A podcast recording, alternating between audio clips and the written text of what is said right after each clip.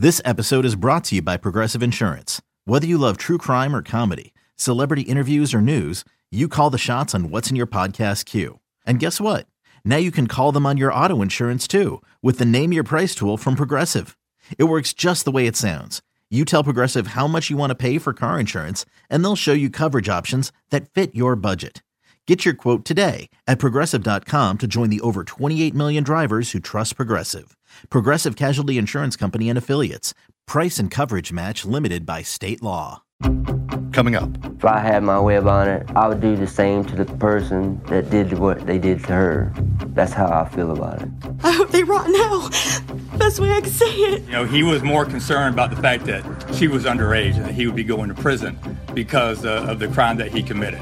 For Vault Studios, I'm Will Johnson. You're listening to The Daily Crime.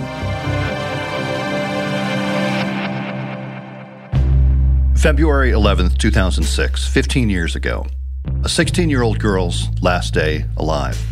Amber Woods was murdered and left on the side of the road in a rural Florida county. But what led up to her death, the motive behind the murder, is perhaps the most shocking part of the story. I'm joined by Jenna Bourne. She's an investigative reporter at 10 Tampa Bay. Jenna, this happened in Manatee County, south of Tampa. What can you tell us about the area where Amber Woods' body was found? Yeah, so uh, this happened on State Road 62, and it's uh, about three miles away from the Hardee County line. This is a really rural area. Um, Amber Wood's body was found in kind of this grassy field on the side of State Road 62. And so back in 2006, when her body was found, and this is we're talking quite a while, you know, more than a decade. More than 14 years, yeah. Yeah, it's been been a while. So, but there were no leads at the time, or as far as you know, there was no evidence that led to anyone, obviously. Well, what the Manatee County Sheriff's Office told us is that they had a, what they call a variety of leads, but not enough to build a strong case. That they really needed this uh, new technology that was previously unavailable to them to, to help solve this one. And so a lot of years go by, and you mentioned this new technology, which I'm pretty fascinated by because we hear a lot about DNA evidence these days and and how suspects are found through people uploading DNA. But this is another thing altogether, and using cell phone technology to go back and trace where phones were being used a really long time ago. Exactly. Yeah. So so this is they called it cellular tracking software, and basically what they say it does is it creates a, a essentially a map uh, that shows where a cell phone has been, and apparently was able to do that. You know, for uh, something that happened more than 14 years ago. So the Manatee Homicide Investigation Unit started re-examining this case in April of 2019. Um, and they used that technology that they didn't have before in 2006 when they first were investigating this. And they used that cellular tracking software to follow the towers and travel of these three suspects who were eventually arrested um, and Amber through the early morning hours of February 11, 2006. And that research confirmed that a phone used by Ralph Williams on the night of the murder was in the vicinity in the area where Amber's body was was eventually found.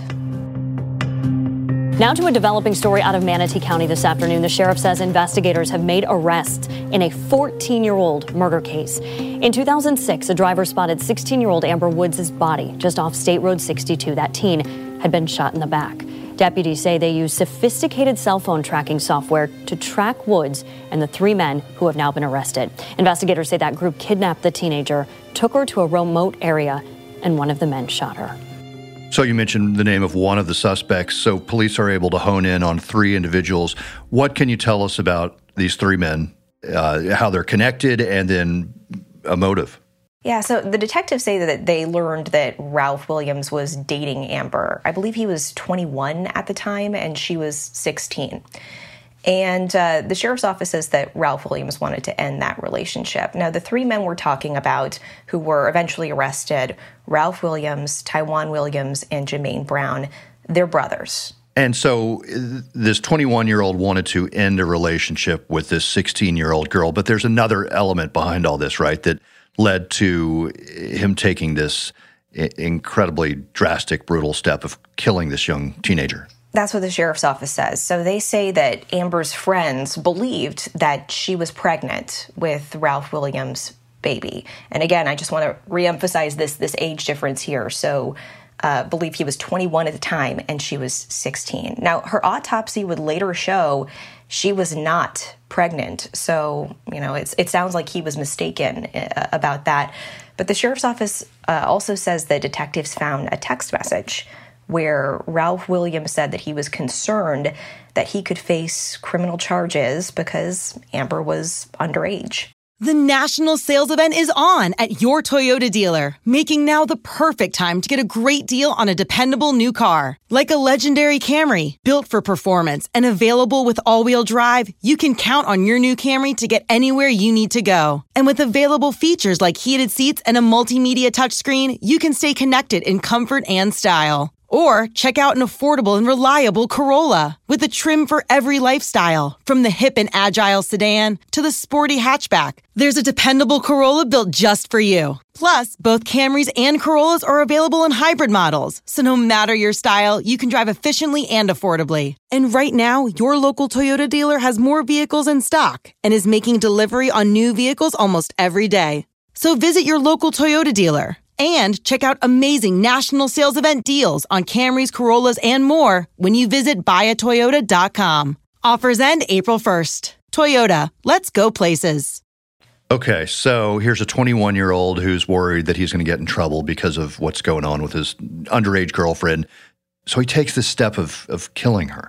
Well, that's what the sheriff's office says that, that because of this concern that, you know, not only did he allegedly rape a child, you know now he's he's allegedly taking this step where he's going to conspire with his brothers to kidnap her take her to a remote area and kill her to cover it up. Right and it's important to note that this has not gone to trial. These are all not confirmed in a court of law. We don't know what's going to happen but we can keep our listeners up to up to date on that. Right. And, and Jermaine Brown, you know, is the only one, as far as I know, who's pleaded guilty to anything so far. And um, he's one of the brothers, and he pleaded to the charge of accessory after the fact to murder in, in December of 2020. And two of these suspects were already behind bars, right?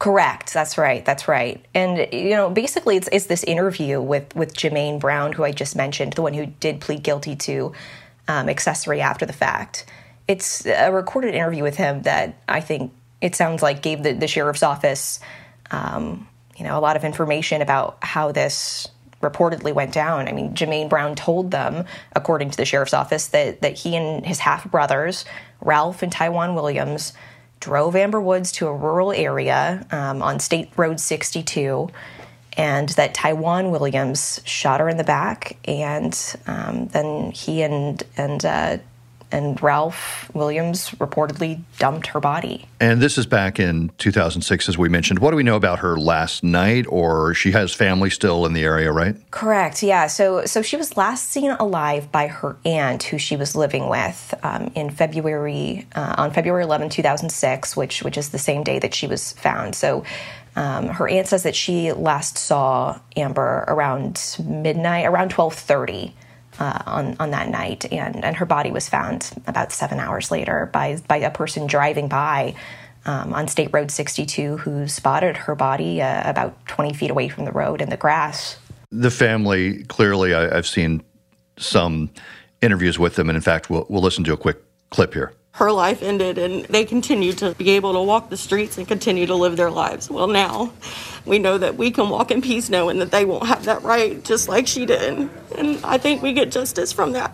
And I mean, you can really hear it in, in um, her sister-in-law's voice. Um, it's, you can hear this, this mounting stress and tension for, you know, over a decade where, you know, her, the, the uh, alleged killers of her, um, of her loved one have just been able to walk free, and um, and Amber didn't have that option, and I, it really seemed to be such a weight off her to finally feel like she was seeing justice in in this teenage girl's case. And there's there's just so much tragedy here all around, and then the, the fact that she wasn't allegedly or apparently pregnant after all just adds an extra sort of note of uh, sadness to the whole story. Yeah, the fact that I mean, it, it's it it sounds like according to the sheriff's office, that was the motivation was because of the pregnancy. You know, detectives say that Ralph Williams was afraid he was going to be found out.